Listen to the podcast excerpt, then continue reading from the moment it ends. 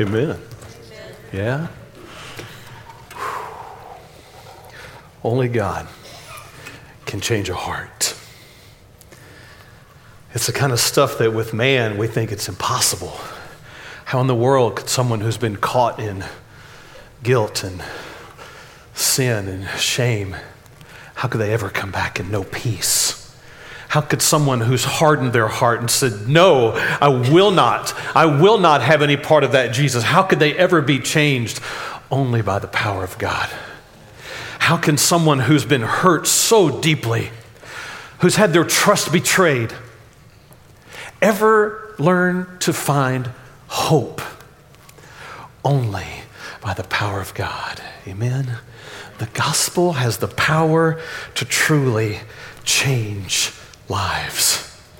And for this, God is passionate.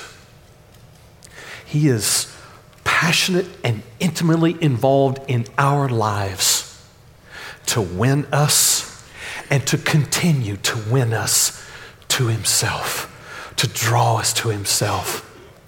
And He is so wise, so powerful, that He will arrange the every event of our life to bring us to that place. And He'll do it over and over again. Your life is not random. Your life is not in your hands. Your life is not in someone else's hands. Your life is not being controlled by someone else. Your life is under the sovereign hand of God. I don't care who you are, follower or not, He is sovereignly working in your life to bring you to Himself so that you might know all of who He is. Amen? Amen. There is no random, there is no by chance. There's only the sovereign hand of God and Him arranging every moment in detail of your life by purpose and for a reason. Sometimes it's hard to see that. Sometimes you get to looking at life through your own lens, and you can't figure out how this part fits with this part, with this part, and it seems chaotic. And in those moments, we trust by faith that God is working all things together. That's right.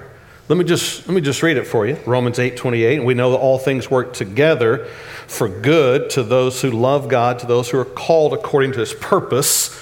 But that's not the end of the passage. That's the verse we know mostly. The very next verse goes with it. The very next verse defined what the good is that he's working all things together for, what the good is. The good is not just so that we can be financially prosperous. The good is not just so that we can have a life of ease.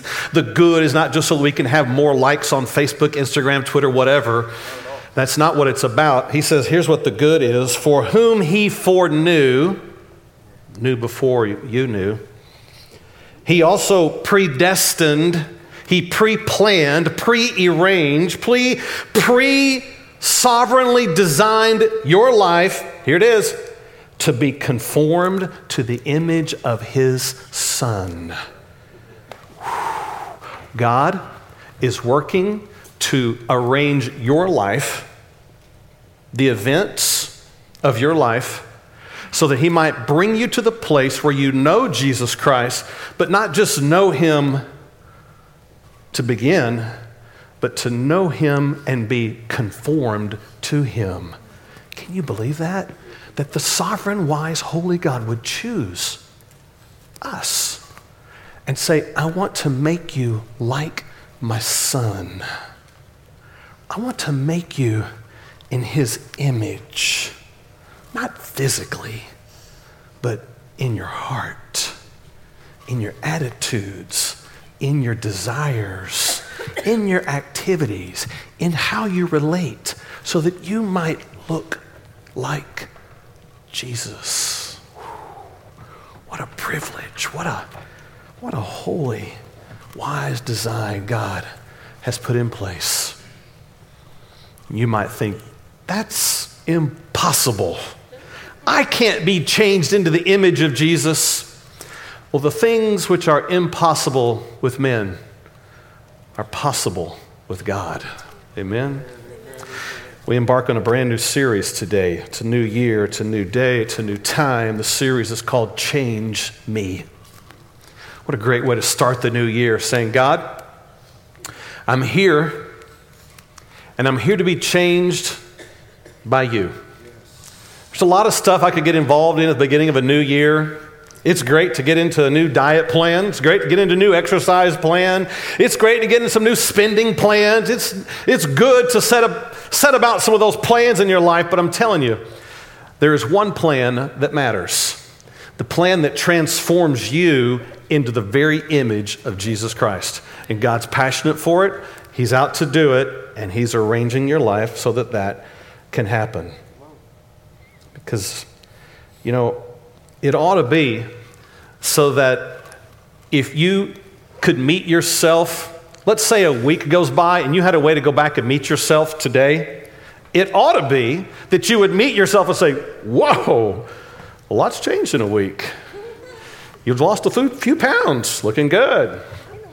Maybe not. But hopefully you'd say, You know what? Man, a week ago, I thought so differently about who Jesus was. I thought so differently about people in my life. I thought so differently about God. And boy, things have changed. It ought to be so that we could know ourselves a year from now and say, wow, you have changed. Sadly, a lot of people kind of go through life, they get stuck in the rut, they get comfortable where they are, and they really don't change all that much. They just stay there. Who they are today, you could meet them a year from now, five years from now, and they are the exact same person. You ever had that experience before? Yeah. Nobody else, right? Yeah. It happens. It does. Sometimes it happens when you look in the mirror and you think, no, not a lot's changed. I mean, gray hair, yes, all that, but not a lot's changed. It ought to be, as a follower of Jesus Christ, that we are in the process, the ongoing process of change into our life change about how we see, how we think, how we relate, what we do. That's what God is about. Our role is to say, God, I willingly put myself in the place for you to change me. Because God does a curious thing in His sovereignty and power. He doesn't come in and just override your life. He could. He doesn't come in and turn you into a robot. He could, but he doesn't. He says, I have a plan for change. I've placed my spirit in those who believe. But now, he does something curious. He allows us to respond and say, Lord, I submit. Mm. He allows us to choose. We're looking at a passage throughout this whole series. It's John chapter 15 that will help us understand really what this process is all about. So go ahead and turn your Bibles to John chapter 15 today, the New Testament. The Gospel of John is chapter 15. Let me give you just a little bit of uh, setting for where we are. Jesus is going to use a metaphor here. A metaphor helps us understand something that we may not understand now by something else that we already understand. We use metaphors and similes and, you know, word pictures and those kind of things. Maybe you've heard someone say, you've asked them, hey, how are you doing today? Well, I'm feeling fine as frog hair. You ever heard anybody say that? It's weird, but it, people say that stuff, right? As far as I know, frogs don't have hair. But I imagine if they did, it would be very fine. Yeah? Maybe you've heard the version that goes like this I'm feeling fine as frog hair split four ways. Have you ever heard that before? No? Am I the only one? I've heard people say that. You, yeah, you just don't want to admit you've said it, right? I know. Those are all things that people say. They're metaphors. I, I mean, I, I grant it that that's those are kind of old country sayings. Maybe you've heard another one that says, Well, that boy is so little, he's knee high to a grasshopper, right? You've heard that before. Those are all word pictures, right? To help us understand something we may not understand. So Jesus is going to use a metaphor. He's going to use something that we understand, the disciples understood, to help them understand something they don't quite understand. And Jesus is faithful to do that throughout the scripture. Scripture gives us lots of great pictures. And when you see a picture, you can know that at that moment, there's a bigger truth than the picture. The picture is to help you go, oh, I get it. I understand. That this means this. So today, and for this series, we're going to be looking at a word picture that is designed to help us understand something far greater than what we currently understand. All right? So the setting is near the end of Jesus' life. In fact, very near. The setting is in John 15. If you were to back up in the Gospel of John, you would see that, that Jesus has just had the upper room experience with the disciples. Judas has just chosen to walk out of the room to go and betray Jesus. The disciples have had their feet washed by Jesus. They've just taken part in what we know as communion or the Lord's Supper. And they walk out of there and begin their journey from that room to the garden. It was a, a journey that they were going to take. And it was late at night, it's dark, and Jesus and the disciples are walking. And what happens in 14 and 15 are some of the very final things that Jesus will communicate to the disciples. So they're pretty important. Jesus isn't telling puns along the way. He's not telling about the latest meme he'd seen. He's talking to them about real life, how to live it, and what he had come for. So it kind of gives some extra weight to the words this morning. I'm going to read these to you, verses 1 through 8. And I'll just tell you ahead of time, we're going to camp out in these eight verses over the next eight weeks. We're going to take it one verse at a time. We're going to chew on it. We're going to get from it what God has for us to get. Let me read the passage. Follow me along 15 verses 1 through 8. Jesus says, I am the true vine, and my Father is the vine dresser. Every branch in me that does not bear fruit, he takes away and every branch that bears fruit, he prunes, that it may bear more fruit. You are already clean because of the word which I've spoken to you. Abide in me, and I in you. As the branch cannot bear fruit of itself unless it abides in the vine, neither can you unless you abide in me. I am the vine, you are the branches. He who abides in me and I in him bears much fruit for without me you can do nothing. If anyone does not abide in me, he is cast out as a branch and is withered. And they gather them and throw them into the fire, and they are burned. If you abide in me, and my words abide in you, you will ask what you desire, and it shall be done for you. By this my Father is glorified, that you bear much fruit. So you will be my disciples. I'd like to challenge you with something over these next eight weeks. It's one verse every week I'll be speaking about. This would be a great time to memorize this passage. It's one verse a week. So, like today, week one, here's the first verse. That would seem pretty easy for us all to be able to memorize, right? So, here's the deal if you will choose on your own to memorize one verse per week. By the end of the series, you're going to have a passage memorized, verses 1 through 8. And you will find it incredibly beneficial to your spiritual life to know and have God's word here and here as you meditate on it, as you think about it, as you play it over and over in your day, as you ask God to help you know what He's trying to say to you through it. So, there's a good challenge for us as we start a new year. Memorize this verse. Verse 2 will be next week. Let's zero in on this verse here and see what Jesus has to say to us. So I'm imagining Jesus is walking with the disciples. They're on their way to the Garden of Gethsemane.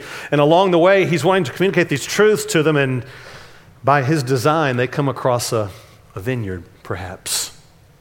And there it's something that the disciples all knew very well. There's vines, there are grapes if it's in season. There's rich soil.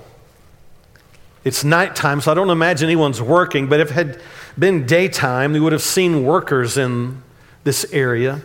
They would have been checking for weeds and insects and making sure everything was like the vine dresser wanted it to be.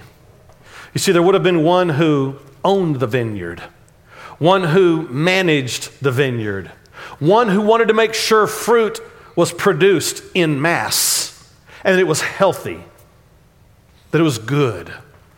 And this would be the vine dresser. So as they went by, they would have seen this vineyard.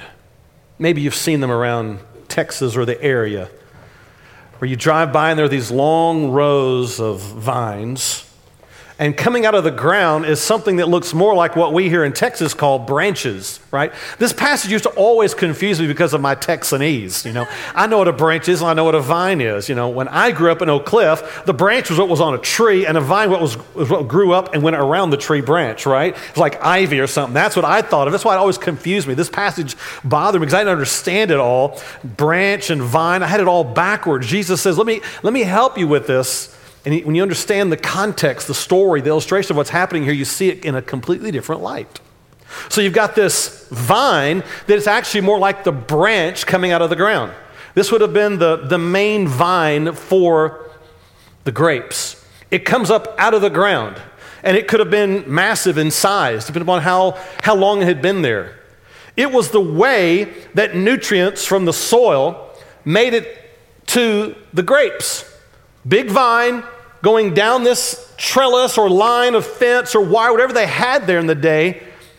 And there along the vine were branches. Okay? You got to reverse your Texan thinking here. Okay? Branch is vine in this story. Vine, branch. But the branches in the story are the vines. The little pieces that come off of the main vine, the Bible here calls branches.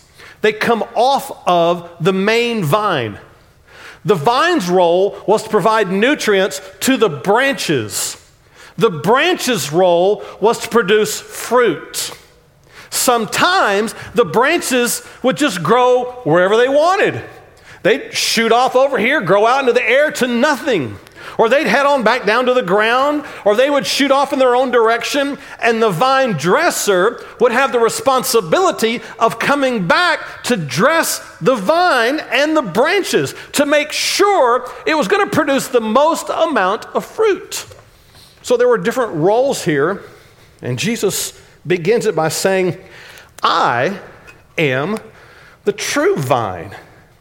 I am the source for life. I alone.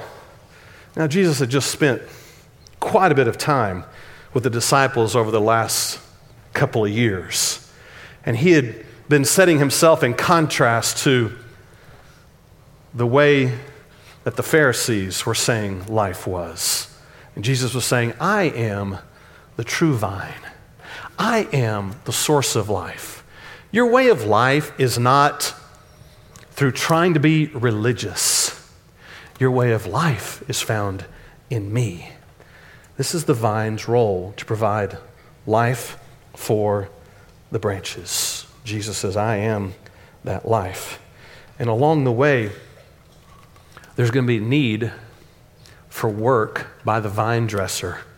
The vine dresser is going to have to come along and do some work from time to time to make sure there's enough healthy fruit. So it's interesting that Jesus begins here with a sense of uh, position. If you really want to experience the life of God in you, you've got to understand where you're supposed to be. Jesus says, I am the one who provides life. You won't find it anywhere else. And the vine dresser, he is the one that is going to shape, correct, and direct your life. And you are the branches. If you don't get this order right, you can't have fruit produced in your life. So let's just, let's just zero this down just a little bit more. Jesus says, I am the true vine. I am the place that the nutrients come from. I am what is rooted in the soil, and the branches have no ability to provide life on their own. The branch can't provide its own nutrients. The branch can't provide its own water supply. The, the branch can't produce life. In the same way, Jesus says, I am the true vine. You cannot provide life for yourself. You need forgiveness, but you can't do that yourself. I know, I hear people say, I just need to learn to forgive myself. How many people are you anyway? You know? You can't forgive you. You don't have the power to, one, you don't have the authority to either. You are not God. Only Jesus himself can provide forgiveness for you. So I know when people say, I just need to forgive myself, I know what they're really saying is, I really just need to for- receive the forgiveness of Jesus Christ into my life. Yeah, that's right. That's what they're saying. They, may not know how to say that, but the wording is important. It really is. You know, you don't have the power to forgive yourself because you're not God for one, and you can't do that and saying, "Well, I'm okay now. I forgave myself." Really? No. Jesus alone provides forgiveness. He is the true vine. He alone can provide love. You can't love yourself enough to make yourself loving. You have to have a source. It has to come from somewhere. It has to come from Jesus himself. You can't make yourself have hope for the future. You can't have enough positive mental attitude, enough good thoughts, enough karma saved up to make your life go well. You have to rely upon Jesus Himself pr- to provide you hope. He has to provide that to you through the vine. Amen? That's right. You can't bring peace to your life either. You, you can't. See, I studied architecture before I went into ministry, and I learned a lot of interesting stuff about architecture, but I learned a lot of weird stuff that people do with architecture. You know, like they would tell us to design buildings and, and landscape areas so that people could experience peace in their life. I learned about Oriental gardens, that they were designed in such a way so that you could go to these gardens and there you would experience great peace. And I remember going to some and thinking, that's a lot of rocks, you know? No offense against Oriental Gardens, they were beautiful, but they didn't cause me to walk away and say, Whew, all is well with my soul.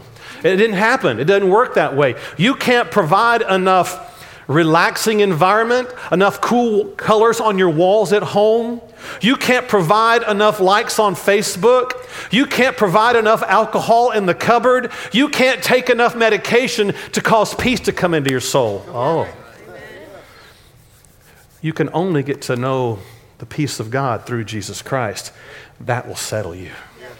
Life has to come through the true vine. But the second part of the verse is essential. He says, And my father, he's the, he's the vine dresser. There's two of us at work here up to this point, Jesus says. He says, I'm the vine. All of life is in me. My father, he's the vine dresser. Now, Jesus would go on and say, and then there's one who's coming, the Spirit, and he has a role all of, him, all of his own. We'll get there. But he says, My father, he's, he's the vine dresser. He owns the vineyard, he's got plans for the vineyard. He, he, he planted the vine. He, he has the wisdom, the perspective, and the power to direct, correct, and shape the branches along the way. This is what the vine dresser does. What a fascinating metaphor, an interesting picture.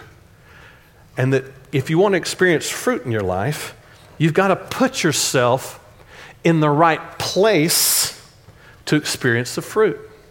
You've got to be attached to the vine, and you have to be in a willing place of surrender to the vine dresser.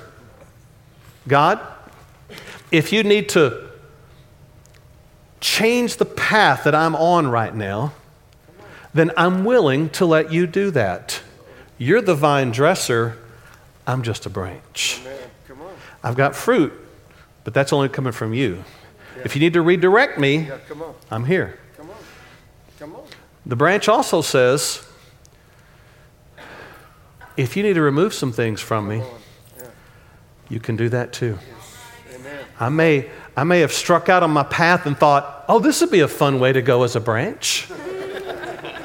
People do that, right? They just, you look at them all of a sudden, you think, man, they're off in left field, right? There's another picture metaphor, right? They just charted off, they're doing their thing. You think, mm, mm. That's when the vine dresser comes and says, wait a minute, wait a minute, wait a minute. That vine, you need to come right back over. That branch, you need to come right back over here. This is where you're supposed to grow. I'm directing your path. If you'll trust me, I'll make your path straight. I'll place you where you need to, but you're going to have to trust me. That's what's fascinating to me about this metaphor that Jesus gives. The way that it's a little different than a real vine and branches is that for us, He gives us the power to abide in the vine or not. And when you don't, there's some pruning that has to come along. When you've had some energy you've expensed all in one direction, and he says, That's really not what I want for you. There's no fruit down that way. Cut, prune. It all begins, however, by putting yourself in the right place because your position will determine your condition.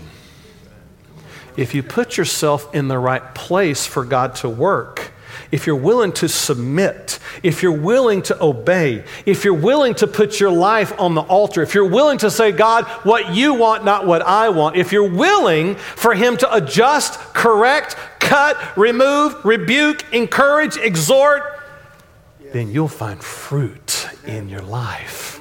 But if you don't, you'll find yourself experiencing struggle. If you're the resistant one, if you're the stubborn one, if you're the freewheeling one, if you're the one that I got to do my own thing first one, then you're going to find yourself with some time going by.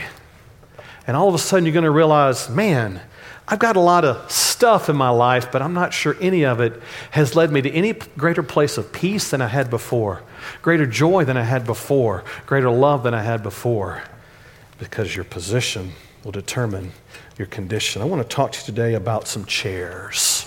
I've got some chairs on stage, and these chairs each represent chairs that we can sit in and miss out on being in the right position. Remember, your position determines your condition. If you're sitting in the chair of change, then you're putting yourself in the right position for God to do His greatest work in your life. But if you put yourself in any of these other chairs I'm going to talk about, you're going to find yourself far removed and trying to run your own life, trying to do your own thing, and you're going to find yourself in a sad place. The first chair I want to talk to you about is this little one right here. It's a little chair. Aren't you glad these aren't your dining room chairs? Aren't you glad this isn't your, your living room chair? You come home from a hard day, whoo, I just need to have a seat. Wow. This is awkward, right? You don't want to invite your family and friends over to sit in these seats, but this is a seat that a lot of people sit in. I'm going to call this chair today the chair of defeat. Because a lot of people, scratch that we all have had moments in our life in which we completely and utterly blew it. Amen? Everybody? Yeah, we have. And when that happens, you feel pretty small. You're at a place where you think, I just don't know that I could ever change. I've blown it too many times. I've messed up too many times. I've tried and it didn't work. I reached out, it turned out to be a bad thing. And people sit in the chair of defeat. And it's, it's a little space. It's really a chair of shame, regret, guilt. It's a chair of hopelessness. And it's a sad place to be because when you sit in this chair, you are ultimately saying, I don't think I can change. I don't think even God could change me. You're putting yourself in a little chair, but you're putting yourself in a big position to say, God can't even change me. The wonder of the gospel is that Jesus frees us from this chair. He wants to move us out of the chair of defeat so that we might live and walk in a chair that makes us more than conquerors, where there is no condemnation in Jesus Christ, where we're freed from this little, small, pathetic, guilt ridden, shameful, woe is me life that goes nowhere. There's no change that happens in the chair of defeat. It's not the only chair, though. There's another interesting chair here. It's a taller chair, unique seat. Some things about this seat, of course, it allows you a great amount of flexibility. You could sit this way, you could sit this way, and it's still the same seat. You can sit this way. You can kind of spin around. You can move all around in this chair, and it's still a chair. There's no arms, nothing to hold it back. You've got some great maneuverability. You're kind of elevated a little bit. This is the chair I call the chair of deflection. Sometimes people get into the chair of deflection in their life. God starts speaking to them, God starts moving, God starts correcting and directing, and they're like, whoa, Misty, oh no, not gonna get me, woohoo, uh uh-uh. uh. It's not my fault I'm going through this situation, it's their fault. It's deflection. I didn't cause my problems, they caused my problems. If it wasn't for them, I wouldn't be like I am today. It's all their fault. You see how deflection works here? Man, this is like boom, boom, boom, just shooting off everything, every arrow, every truth that God brings at us. We just deflect it. And we just stay on our high seat here, deflecting everything away. God's working, God's speaking, God's wanting to change you. But if you're deflecting everything that comes your way, if you've got a better answer, if you've got the excuse, if you've got the blame, then you'll never change. Amen? The chair of deflection. It's, um, it's a dangerous seat for a lot of reasons. People often get there because they've been through some kind of pain. They get there because they've been treated wrongly. And they, they kind of harden their heart a bit. They pass off the blame instead of accepting responsibility. The book of Hebrews says that you should be very, very careful of this seat.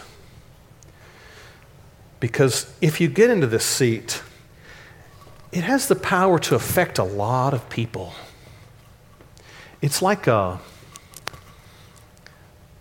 it's like a weed. And if it gets started, man, you better watch out. This weed will take over. Now, if you've traveled to Tennessee, Mississippi, I've told you this before, if you travel either of those states, you would notice something as you went down the highway, some vines that just cover entire landscapes cover houses and trees. I'm not kidding. I'm not exaggerating for the purpose of trying to make a point here. They literally go out and they just just cover over barns. It's something called kudzu. Look that up some point. It is a vine that grows at an incredible amount of speed and will absolutely take over uh, a hillside, a field, a house. Sitting in this seat, the book of Hebrews says is like letting a root of bitterness spring up. When you become bitter because of what's happened to you and you start deflecting it all, you start blaming everybody else, and you're bitter and blaming at the same time, you are allowing a poison to be emanated from your life that quickly other people, if they're not careful, will buy into it. And all of a sudden, the story, the gossip, the rumor, the lie, the post on social media goes viral, and your reputation is sunk. It's a dangerous chair to sit in the chair of deflection. The third one's an interesting chair. It looks like a, a nice chair. It is a nice chair. But there's something unique about this chair. It's comfortable for one, it's got armrest too. But here's what's unique about this chair. Watch this. Man, I'm up. I'm high right now. I am higher than anybody else that would be sitting on this stage. This is the chair of defiance. This is the chair that you sit in and you say, I am not going to change. I'm just not. it's their fault. I've wrestled with this, I've worked on it, I've talked about it, people have talked to me about it, and I've come to the conclusion I am not going to change. This is the way I am. I'm not interested in changing. I am here to stay. It's a dangerous chair, also. if you're sitting in this chair, you can't sit in the chair of change. If you've made yourself elevated, if you have lifted yourself up over everybody else, if you all of a sudden know better, if you all of a sudden refuse to bow your knee and expect others to bow their knee to you, if you put yourself in this chair, you're in a very dangerous position.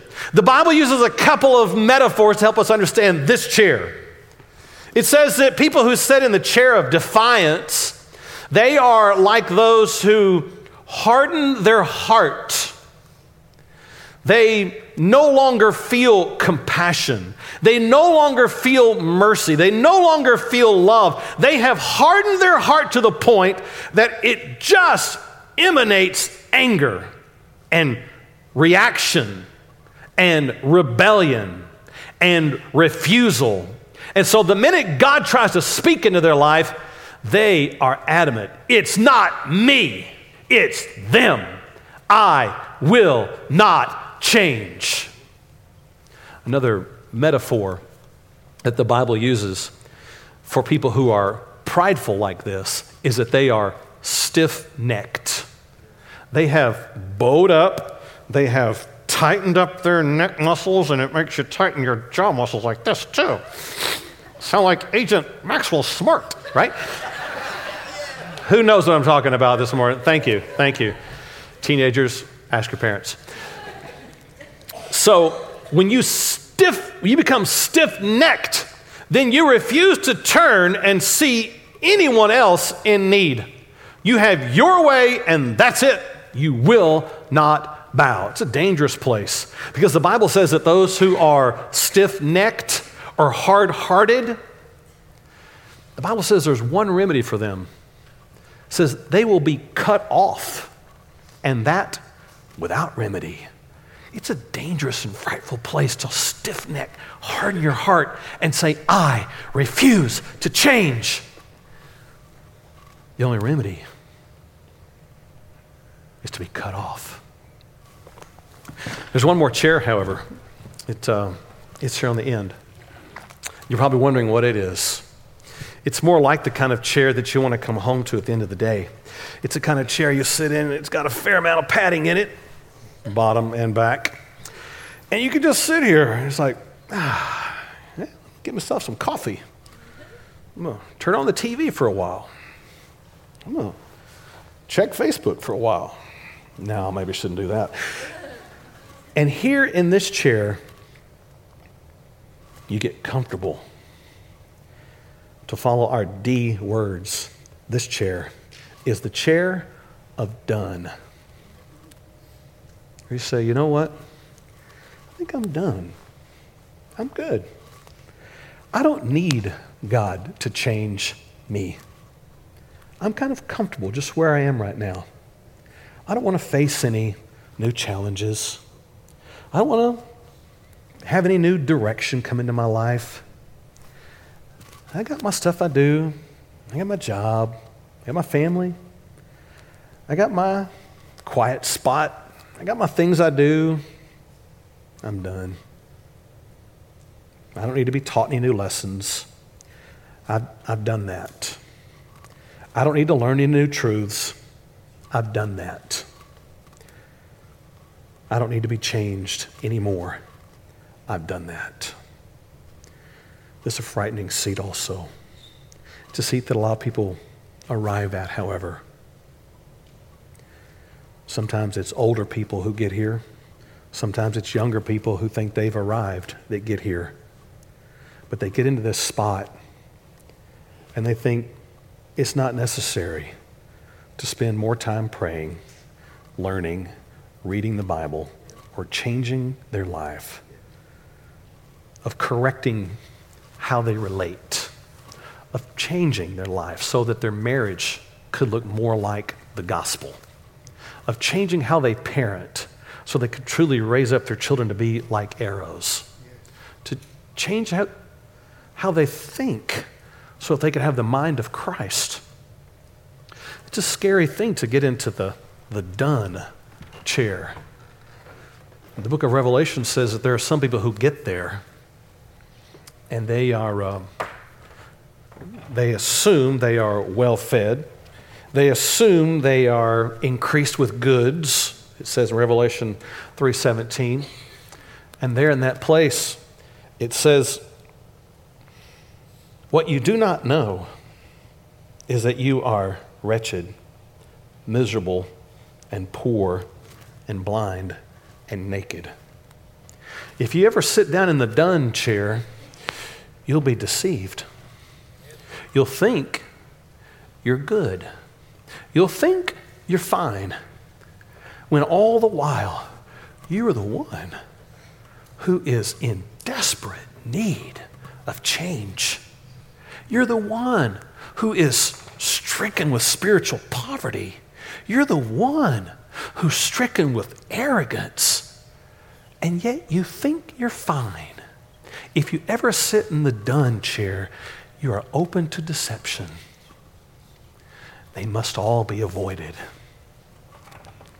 There's only one place that we should all sit as disciples. And once we know the position, vine dresser, vine, branch. Then you will willingly put yourself into a different seat, a seat that is the chair of change, the chair that says, God, I can't see all of my life. I can't know everything. I can't control it. I've tried. God, I, I recognize I am I'm not the source of life. It's not me.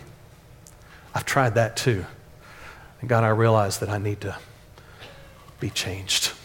So, God, I sit in this chair and I say, Lord, you change me. I'll submit to you. I'll surrender to you. I'll put myself before you. Not above, but before, like presenting yourself. And God, I'll, it sounds silly, really. I'll allow you to do what you want in my life. Right? We say those words, but you think about it.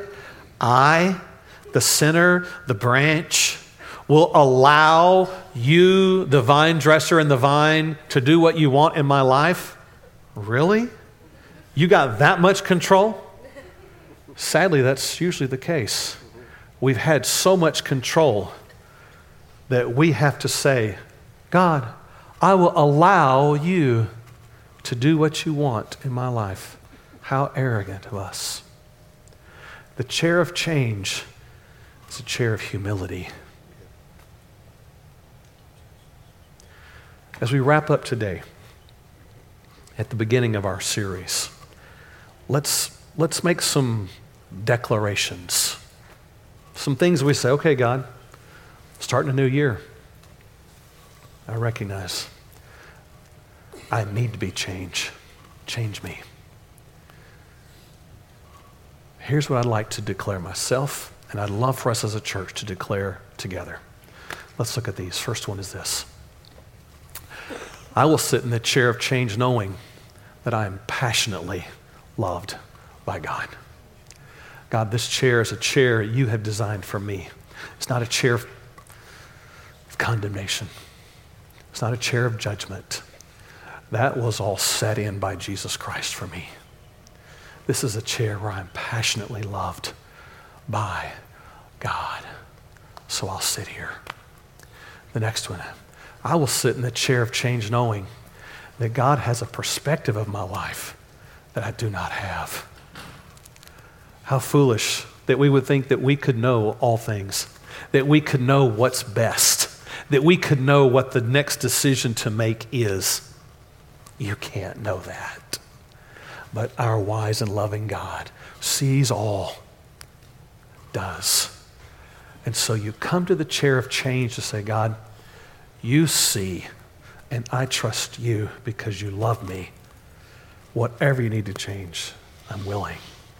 Our third declaration is this I will sit in the chair of change knowing that God has a predetermined plan for me from before eternity. Look here. You are not here by accident. You are not here because of a choice your mom and dad made or happened upon without their choice. If you're here, you are here by God's sovereign plan. You have been chosen from before eternity for this day, for this moment. And He has written the days of your life when as yet there were none, the Psalms say. He has planned every moment. What has happened today and this week was not by chance or random coincidence. It was all by the loving, sovereign, wise hand of God. The next one. I will sit in the chair of change knowing that God's purpose is to shape me into the image of Jesus. Whew. That the Father would say, I want to shape you. I want to prune, correct, direct your life so that you will learn to think like my son, so that you will see life like my son does, so that you'll see me like my son does, so that you'll know the inheritance that's yours like my son does, so that you'll see eternity like my son does, so that you'll know intimacy with me like my son does. That's what God is shaping in your life. This is what He's doing. You may not recognize it, but He's doing it. And faith rests in that. Faith says, God, because of that, whatever you have for me, I'm here in the chair of change. Change me. Our last one is this I will sit in the chair of change and willingly allow Him to change whatever He wants. If He says, I want to remove something, you say, Okay, Lord. If He says, I want to redirect something, you say, Okay, Lord. If He says, I want to start something, you say, Okay, Lord. If He says, I want to end something, you say, Okay, Lord. If He wants to change your perspective on Him, okay, Lord, I'm here. I'm here to sit in the chair of change. Do whatever you must. I surrender. I give up. I trust. I obey. Shape me. Jesus is the vine. The Father is the vine dresser. You're a branch designed for fruit. Let's pray together. Heavenly Father,